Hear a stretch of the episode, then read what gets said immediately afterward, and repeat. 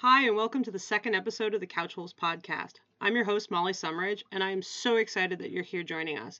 The feedback we've gotten on episode one has been amazing, and I'm so excited to be talking to you guys about our topic for today. Our topic for today is primitive service dogs, or working dogs, depending on what part of the world you're from.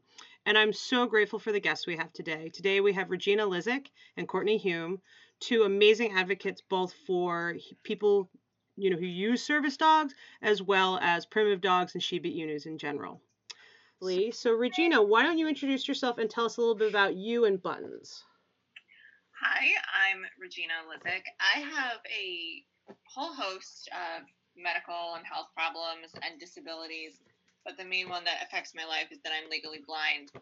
And when I got Buttons, I, I didn't get him with the intention of having a guide dog at all. Um, and then he while I've had him, my vision has gotten progressively worse. Um, and he started to alert me to things like stairs um, and some other objects in my periphery. And when he did that, I when I realized he was doing that, I thought, let me see if I can train him to do this consistently because obviously that's the big thing with the service dog; it has to be consistent. Um, so I did a lot of research about all the laws, a lot of research about dog training because I knew nothing. Um, I'm kind of horrified at some of the stuff I did, but um, I knew nothing. But um, we worked for about a year to develop the tasks that I needed to make sure they were consistent, to work on his public access and all of that, and and now you know he's he's dependable, and I rely on him you know, so that I can go out in crowds without being afraid. I mean, it really, he made me unafraid to be out in public. That's amazing. I'm, I mean, I'm so impressed with, you know, what you've done and the partnership you have with you and your dog and how he improves your life and your overall wellness. And I just think that's amazing and a beautiful story. Um, Courtney, can you tell us a little about you and your service, Shiba? Sure. I am Courtney Hume, and I got Chia with every intention of making him my service dog because I saw Buttons. So Buttons and Regina started out uh, like rock star. They were rock stars to me. I had a disability. I'm not ill. I am injured. I have spinal injury that prevents me from bending at the waist and doing a lot of. It limits my mobility a lot. So I kind of was thinking I need like an assistant or like a little helper like around the house, like my own Oompa Loompa to do chores for me because I couldn't accomplish simple everyday things anymore. I couldn't do my laundry. I couldn't empty my dishwasher. I couldn't take out the trash. I couldn't do these everyday things that people take for granted because it would hurt me so much to do so. And the medicine I was on was giving me more side effects than help. So I thought that a service dog was something that could help me because I saw um, what things like helper dog Harlow was doing for her owner, Chronically Jaquie, her name is on YouTube. But I wanted to do it not with a golden retriever or a German or like a large breed because I'm a little girl and that would just overtake me. I don't think I could handle a hundred pound dog. That's more than I am. So I was like, I get a small breed that needs that has its own intelligence. I want it to be able to make its own decisions and not just respond to my cues. And I researched a lot of breeds and I found that a Shiba was something that could do that for me and only would get to be about 25 pounds, but you know, would do was small enough so that it could reach me, like to bring back an item that I had dropped or get something on a low, a low shelf and still get back to up my level. So I thought it was, I knew it was possible when I saw that Regina had buttons as her service dog, and I was like, now I can do this. So I found her and I tossed Chio into training right away. He was with the professional trainer did private program since he was 13 weeks old because I knew nothing. This was my first dog. I didn't even know how to teach a dog to sit. So I had a private trainer work with him, and then by the time he was five months old, he had done task training. He was already doing laundry, my dish, my dishwasher, opening my fridge, getting me water bottles, and just basically human than I could be. And I took over his training from there because my trainer taught me how to train. So I ran with that and I just loved doing it. I found this was a new passion for me. And Buttons shares a, a big similarity with Chio that I, and I have visual disturbance. I'm not legally blind, but I definitely can't drive a car and I have trouble with my peripheral. So I had all these bruises all over my legs, and I was just a mess from the waist down because I couldn't. I have neuropathy in my legs, so I couldn't feel when I get into something. Now that I have Chio, I have almost no bruises on my legs anymore. He guides me around things I can't see, so I have a lot of the same benefits that what given Regina, and it's only because I saw her do that with him that I had the confidence to do it with my own Shiba. That's awesome. That's that's such an amazing experience, Courtney, and I appreciate that. Especially, you know, how you brought in how it affected you in your relationship with training, and um, also that you sought out this breed, which I think is pretty cool because that's not um, something that I think most people even think of. And that actually sort of brings me to my first major question. Um, and we'll start with Regina. Well, we'll basically go Regina Courtney, just because that's super easy, and I think you guys bring really awesome, different um, ideas to the table on these questions. So the first question is Do you think primitive dogs can be working dogs or service dogs? What do you think, Yes. Regina?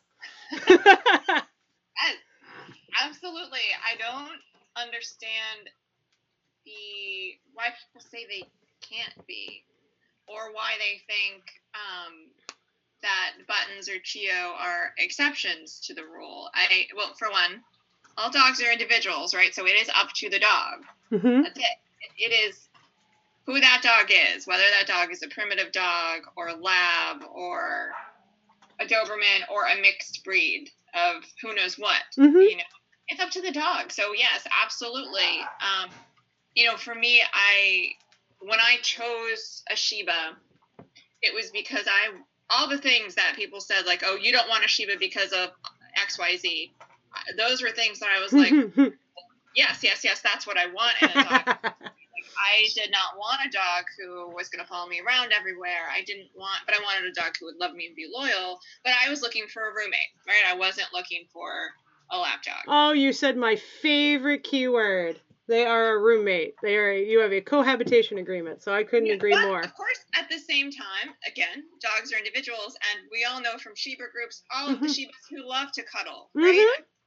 You know, so it does just Absolutely. depend on the dog. But um, you know, I think that of course breed traits exist. So I will Mhm. say that I think the the the trait of them being independent thinkers, which is what Courtney said that was one of the reasons why she wanted a Shiba, is that I they they like to think, they like to solve puzzles, and so when I figured that out about buttons, and this was way before I even thought about training him as a service dog, when I figured out that for him he likes to figure out the logic in something, and he likes to do that, then that that helped me train him, and also knowing that he's like a logical creature hmm I, I think that makes him a great service dog, and I think a lot of other primitive dogs share that personality trait.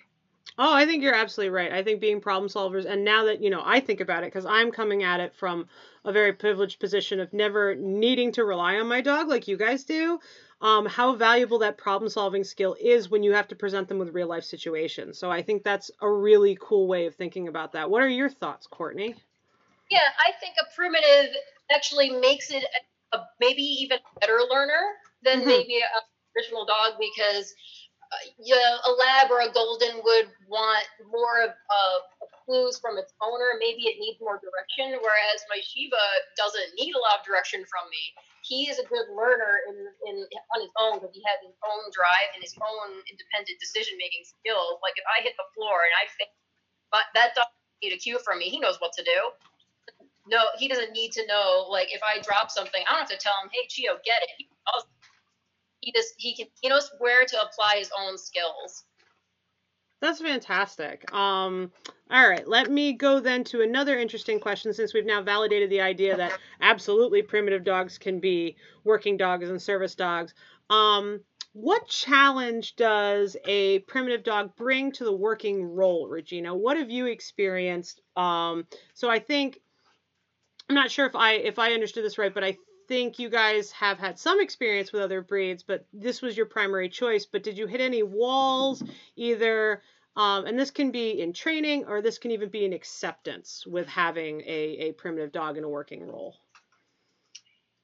Well, I think the the walls I ran into with training him happened before uh, I was training him to be my guide dog. They happened when I first got him, and Mhm. um, I don't want to bore everybody with the story, but I really thought he hated me at first. Um, and it was just, I was so green. I mean, I had had dogs in my life before. I had family members who had dogs, you know, dogs that I spent a lot of time with, but I knew nothing about dog training. Um, and you know, the first things that come up on the internet when you look about dog training aren't really helpful or good or positive.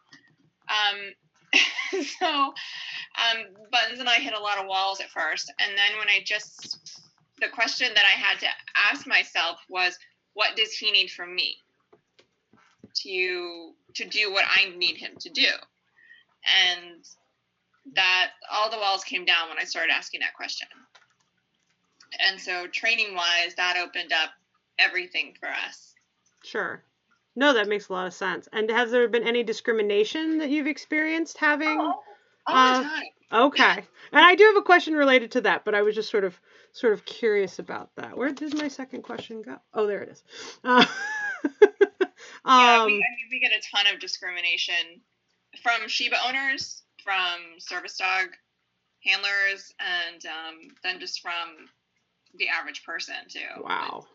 Discrimination. Oh my gosh, that's awful. Is it just that people don't think that's a service dog, or is it that they don't think that the breed can do the job? Um, both. Okay. Both. Um, you know, I've I've had people, you know, because Buttons is, I guess, sort of high profile. You know, mm-hmm. I get people who just will message me on um, on his Facebook page. I had somebody message me and say, "How does a dog so small do heavy mobility?" And, oh, I think I remember hearing about this. I know it's ridiculous he doesn't do heavy mobility. I, am not. He's not driving my wheelchair. Like I'm not in a you know like that. He's not doing heavy mobility. Yeah. Um, but you know, I think people assume that because he's not what you think of as a guide dog, mm-hmm. um, they assume that he's not one. Mm-hmm. That even if I'm, even if I am legitimately legitimately disabled, that I'm trying to force him to do something he's not capable of doing, which I'm very against doing. I do see a lot of owner trainers do that, and it's definitely a problem. But um, no, yeah, the main discrimination is people thinking that um, I just wanted to. I think most people get this that I just wanted to take my cute fluffy dog with me somewhere. You know, that's that's the main thing. It's because he's not a standard breed. And we wouldn't have as much. Are you really blind? Is he really a guide dog if he was a lab or a golden or something like that? Or even a german shepherd? Or, and probably even if he was a mix. I think it's his size and that he's a rare breed that just really throws people for a loop. No that makes total sense. All right let me hop over. Courtney what about you? What are your feelings? Again and i'll just repeat the question for anyone listening.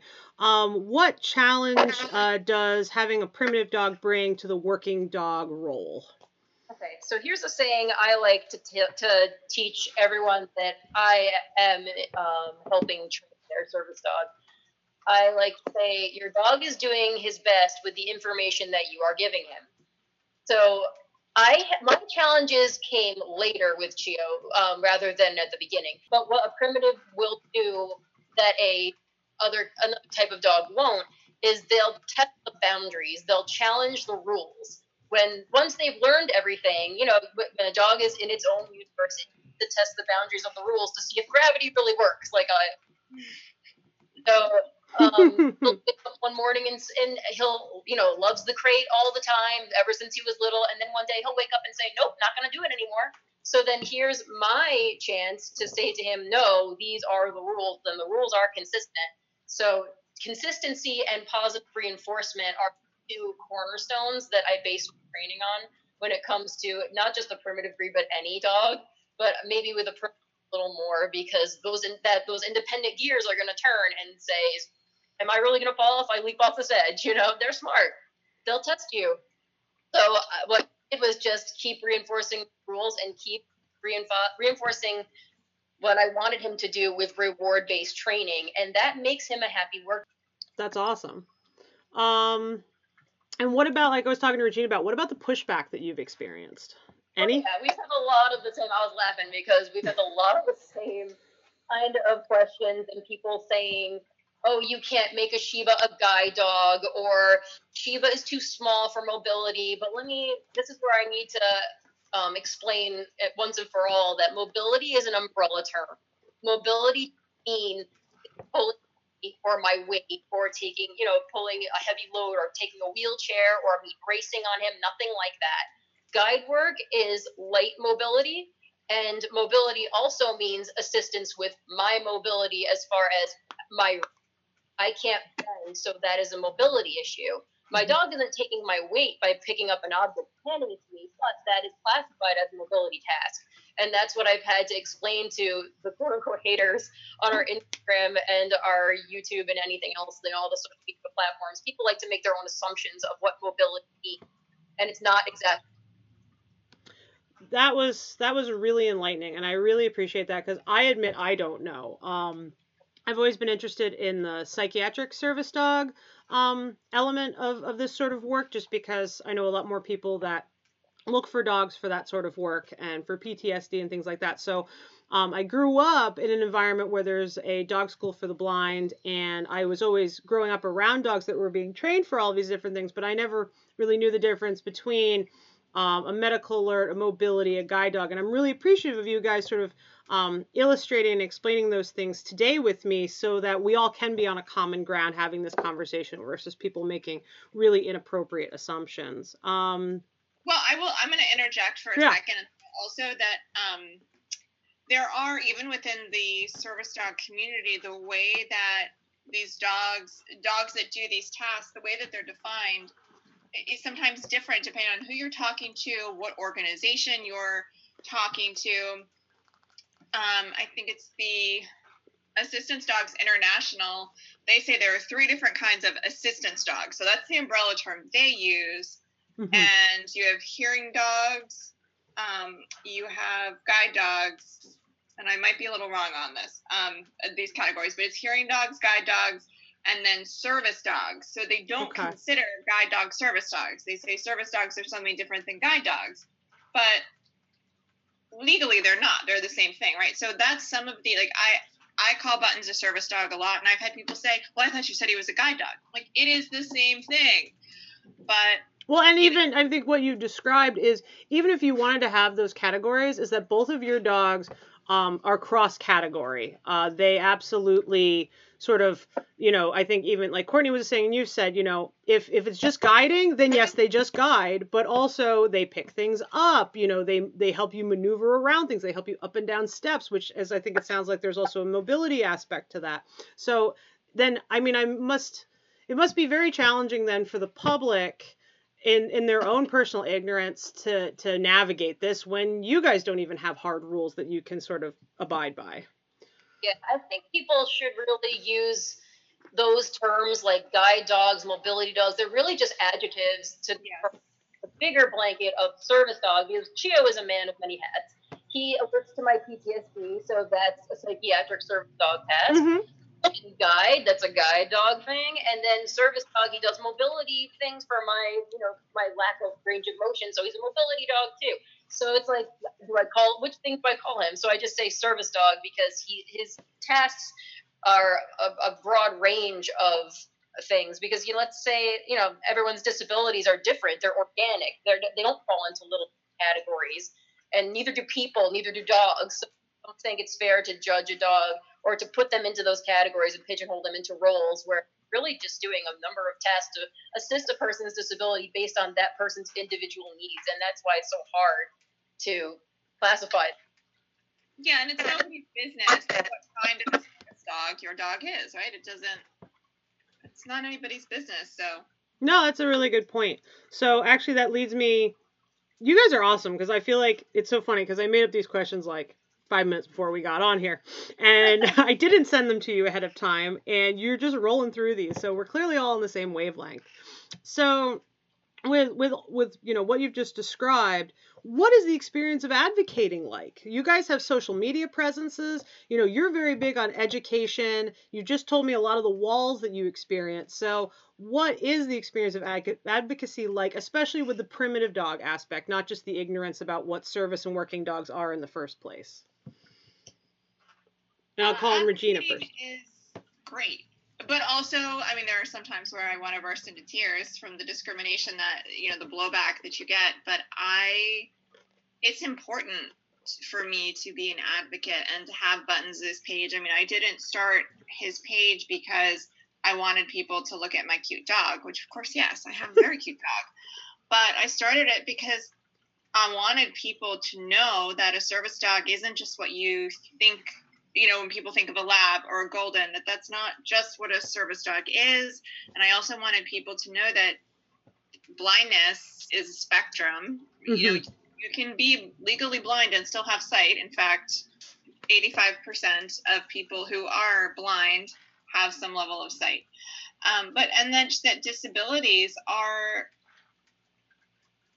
so vast. You know, one person can have one illness or one type of disability, but the way they experience it can be so different. And the way their service dog helps them mitigate that disability can be different from how another service dog helps another person with the same disability handle their life. It's not one size fits all. There's no one specific type of dog that works great for a service dog. It's it all just depends on that dog and it also depends on that particular human being who has that disability, how they choose to work together as a team. And that's what I, I wanted to highlight that yes, Buttons and I are different because the the stigma surrounding service dogs and disabilities kind of says that oh it, it all has to be the same and fit into this one box. So for me the experience of advocating is sometimes really difficult and emotional but it's also really worth it. That's awesome. I that's that's so going to lead into where we're going with this. So definitely stay on this wavelength. What are your thoughts, Courtney? Yeah, I definitely share a lot of Regina's passion for breaking down the breed stereotype. Uh, one big reason uh, and I decided to post ourselves publicly because I want everyone to see that it's you know any breed can do it. And Shibas get a lot of bad press for being the untrainable dog, they say, quote. And it's just something that's unfair. That's an unfair stigma, and I don't know how they earned it because he is the most trainable dog. He's just he's a, been a very willing volunteer in all of my trials and tribulations of being disabled. So I also wanted to spread the message. Message with me is hope, and never to give up on yourself because getting a service dog is an accommodation you get for yourself, and many people don't know it's an option and they don't know how much a dog can help them. So what I've been able to do, and i i love that I've been able to help many people with this. They see what Chia was able to do for me, even you know, just at, even as his breed, but any dog, just what a dog can do to help a person. And they've told me this was possible, that something else I can do to try and live my life and become normal and be independent in society and get back what my pain or my illness has taken from me by using a dog to help and get this great relationship too. It's a great symbiotic relationship where the dog gains from it and the person gains from it because the dog gets mental and physical stimulation and has fun and the person gets their life back. So I've been able to help train some service dogs via satellite just by posting YouTube tutorials and it's gotten a lot of people their lives back and I just don't think everyone should ever give up. There's always something you can do, something more. And I with a dog just makes it. That's awesome. So I'm gonna I'm gonna tick the box that I think everyone's tired of hearing, but I think you guys articulate a really important message when it comes to this. So we could approach it a couple different ways. I'm kind of going to let you run with the topic because it's very emotional. I'm sure you already know where I'm going with this, but the hot button issue across at least every dog person's Facebook is, of course, trigger warning here, the term face fake service dogs. Which I, I knew I see Courtney laughing right now on the camera, so um bear with but I do want to put this out there. This is not here to attack anybody, and I think we already made that very clear in the other part. Instead, I think I want to say how do we navigate this issue instead of um how do we punish people because i think we're both on the same we're all three of us are on the same page that that's not the you know the right way to handle it regina what are your thoughts so, um, I have so many thoughts. I know this is a big topic we could dedicate an entire podcast to, and we might in the future. But we'll. Yeah. I just want you guys to sort of put the soundbite you want out there about um, either fake service dogs or people claiming primitive dogs are fake service dogs. Like, run with it as you want, because I think we all know we're not, like I just said, we're not here to we're not here to call out or punish anybody. Yeah. It's probably quite the opposite. I think the the biggest problem is that it's all about the. the I hate to use the, the term call out culture, but there definitely is that within the service dog community and then within the general public. And the biggest thing I want people to stop doing, well, obviously I want them to stop pretending to have a disability, but I want the general public to stop saying fake service dogs, right? Because the dog isn't doing anything. It is the person. Someone is faking a disability. That is what's happening. So it's fake disabilities, not fake service dogs. No, that's, I I- think that's a real. That, I love that message. That yeah, I mean, you're, the the issue is about disability, not about the dog. People think, well, who cares if I put a vest on my dog and say it's a service dog? Who cares? Mhm. But people think twice if you if they think about it. I'm faking a disability. That does make people think twice, right? Because a lot of people will, you know, put a vest on their dog, but no, but if you because they think that's harmless because they're they take the disability out of it, right? So they don't understand that it impacts real people. However, most people wouldn't sit in a wheelchair and go around town in a wheelchair.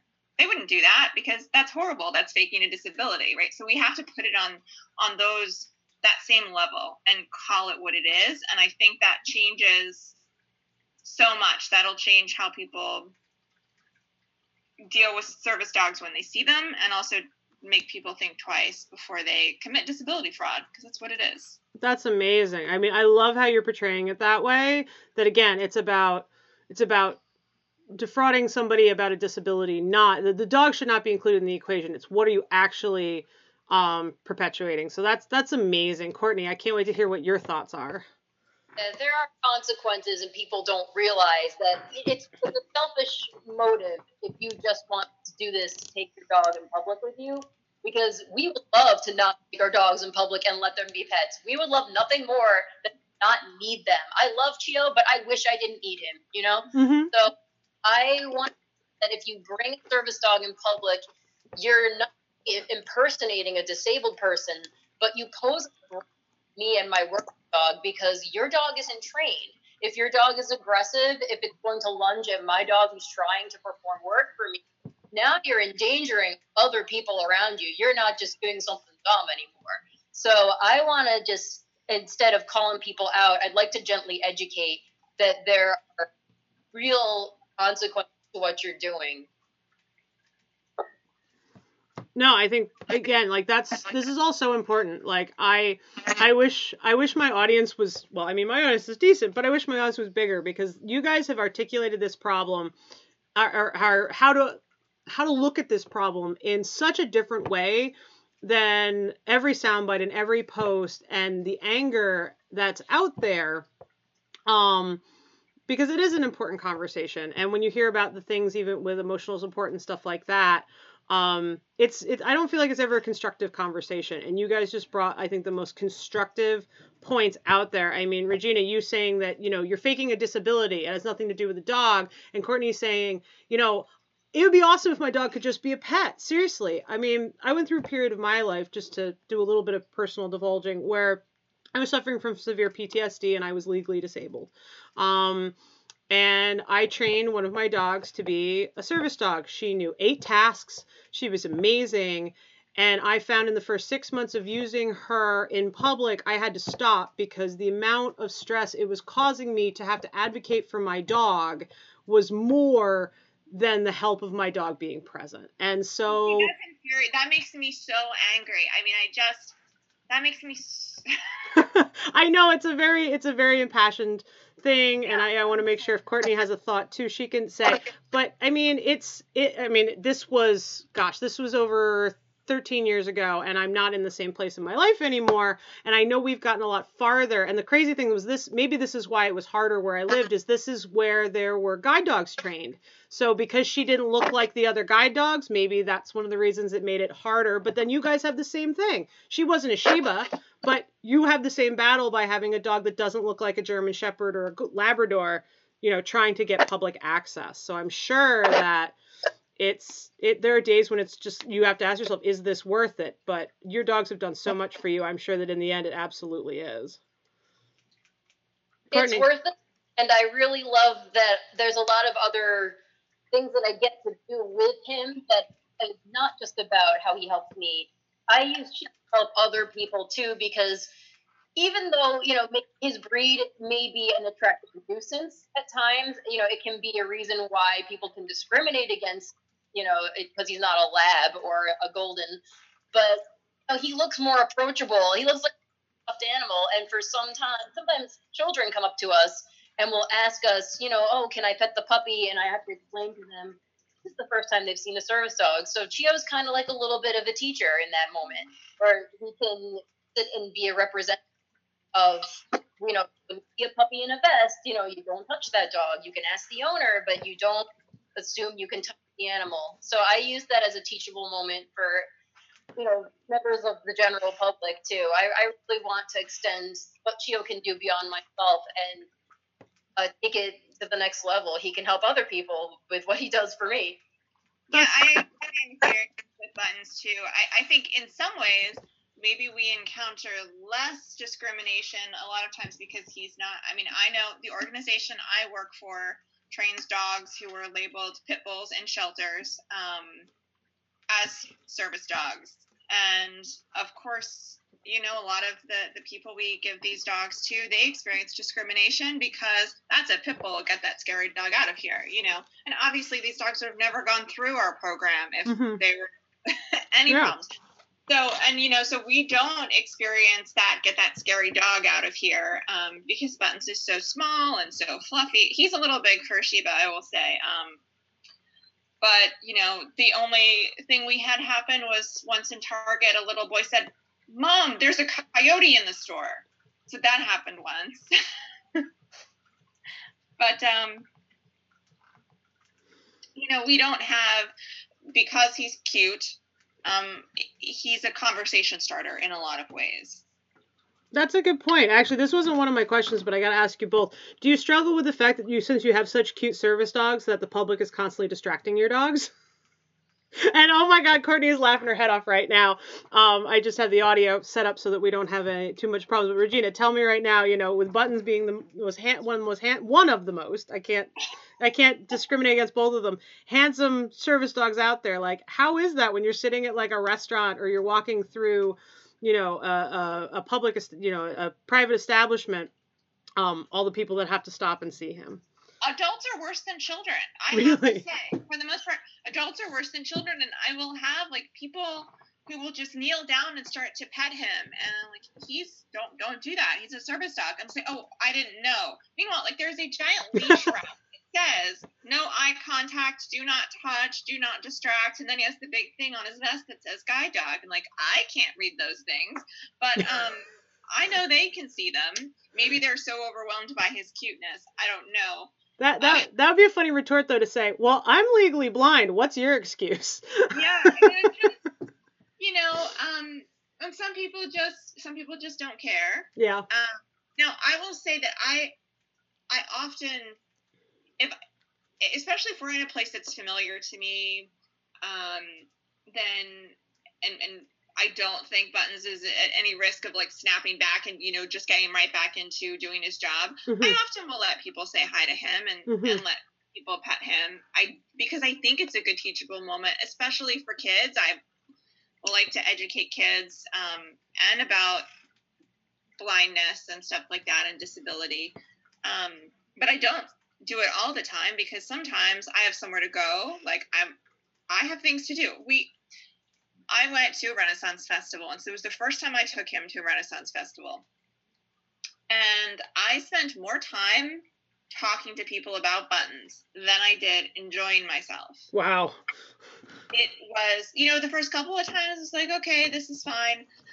But then it was just I think I probably was rude at a certain point. Well, yeah, I'm sure it's um, exhausting. At, at some point, you've only gotten 50 feet in the first hour. You're like, all right, folks, here's my card. Let's have a webinar sometime because I'm done. yeah, I mean, and that's the thing. It's like, I you are not the only person to have asked me. I know you have good intentions and you you know you love dogs and you love my dog and you're you're just trying to compliment me and compliment my dog, but you're not the only person to ask me, and I am here to live my life. Yeah, yeah, you're you're not part of the cast, as it were. Exactly right, and so I cannot do live my life and enjoy myself if everybody's asking about my dog. So it's it's complicated because I know people think he's adorable and he is adorable and, and I totally get it. As somebody who loves dogs, I understand. But it's also about being respectful, not just of the dog space and the job the dog is doing, but of that individual's time, right? I, I'm not out there to be an entertainer. I'm out there to, you know, go to Renaissance Festival. Or if I'm at the store, I'm out there to buy milk and stuff like that. Well, and I mean, it's a good point. I mean, it socially, we would never stop somebody on the street and be like, "Tell me about your wheelchair," or "Tell me about your, you know, you know, mobility device," or "Tell me why you have a." I mean, oh God, tell me why you have a disability placard. Like that would be disturbing, and I'm sure there are somebody out there who thinks that's appropriate. But it's it's just because it's a dog. I mean, we have a problem in American culture in general that all dogs in public are there for everyone else's entertainment, which also isn't fair for dogs that don't want to be bothered, which is a lot of our dogs. Um, but I could go on. Courtney, please, I'm dying to hear your thoughts on this because oh my god, he knows so many tricks and he's so cute and like I would want to squish him. Chio is very squishable, and he does have his TKEs. The first Shiba did his elite performance title, so Chio is a little bit here for the entertainment in some aspects. But when I am out just doing things for myself, um, I'll give you a funny instance. I live in Florida, so I was a Disney annual pass holder for a lot of uh, the time that I've been here, including Chio's first year of working and you know being growing up and being a puppy. First thing I did, you know, toss him into training, get him used to crowds. Three months old, we went to Disney, and even still, uh, uh, you'd think I'm walking around with Mickey Mouse. I'm like, hey guys, characters are over there. they just want to come see Chio. They're like, oh my god, you you think you, they've never seen a dog before in their lives, and I really do love to stop as much as I can, as time for to teach the the kids and parents about what he does, what breed he is. You know, I love I love to uh, spread education because that's where this starts. If I don't stop and talk and explain, you know, maybe they'll never find out. I ended up just making him a little business card that says, you know, if I can't stop and talk to you for a long time, here's a link to his Facebook, Instagram, and his YouTube, and you can look about him on your own time if I don't have enough time to talk to you. And I think that's great because if you hand them something that they can take with them, then they may be able to pass that on to somebody else too someday and say, Hey, I met this girl with her service dog and she was really nice and she gave me this info and I love his YouTube channel. You should check it out. So I think that's really smart to sometimes give somebody something physical to take with them. I always want someone to be able to pursue more for their own need. Like if they know somebody that may need help, then they can say, "Oh, a girl, and this is the link to her dog's website," and then they can contact me and ask where I got him trained, how I did it, and they can look at the tutorials that I made. So No. it'll help. No, I think that's fantastic. You guys are awesome. So I'm just gonna interject for a second, and for anybody who's, you know, still trying to remember what we're talking about, it's probably still pretty obvious, but I, I'm interviewing Courtney and Regina about their experiences having a primitive dog as a service dog. Or working dog, or guide dog, or as we talked about earlier, whatever label seems to be the most, you know, appropriate box to stick them in at that moment. And I mean, you two have brought so much amazing information that I don't think anybody knows. I mean, I've been in the dog training community for 10 years and well, more than 10 years, but I've been doing it professionally for 10 years. This is actually exactly my business's 10 10th year anniversary. And something that I've always noticed is the conversation. You know, eight years ago or so, it was the pretend your dog is a service dog so that you have more access for your highly trained dog. That was that was the the, the conversation piece, which I, I I always thought was awful. And it's still there a little bit, especially in the competition community, because they don't want to fly their dogs because they're scared. But you know, it's it's I don't I think it's unethical and you know it's it's wrong but on the same token thank goodness at least they're usually trained dogs. Um, but now i know the conversation like we talked about a few minutes ago was on you know this call out culture of capture somebody on video and claim that what they're doing is wrong even though you may have no idea what they're doing. They may not be falsifying a disability. They may legitimately be working with a dog you're not familiar with. A friend of mine well, a spouse of a friend of mine just posted on Facebook this past week asking if pit bulls can be guide dogs because one was in her establishment and she just didn't know what was right. And she wasn't mean about it. She legitimately was asking for more information. But the disturbing part is she's asking the general public. She's not asking somebody with any formal expertise on the subject. So she's getting a lot of different answers. Now, given a lot of her answers were really good answers, um, but it's it's very challenging and i mean you hear about you know the airlines cracking down on emotional support animals because you know peacocks and hamsters are, are complicated things um so i mean there's there's just i don't know how you guys sort of manage all the hurdles but um, one hurdle I don't want to leave for you today is to keep you all day, even though I could talk to you guys about this forever. So I'm going to ask you one more question, and you can run with it whatever you want. Um, but what do you wish the public knew about owning a primitive service dog slash working dog? What do you think, Regina? Um, I think well, a lot of the public doesn't even know what a Shiba is, and then if they do, they really don't even know what a primitive dog is. Yeah, that's true. Yeah, I would say be mindful of the stereotypes about primitive dogs, even if they're based in fact. Um, just remember that dogs are individuals and that Shibas are not hard to train. you you just have to approach their training like you should with any dog that it's about building a relationship.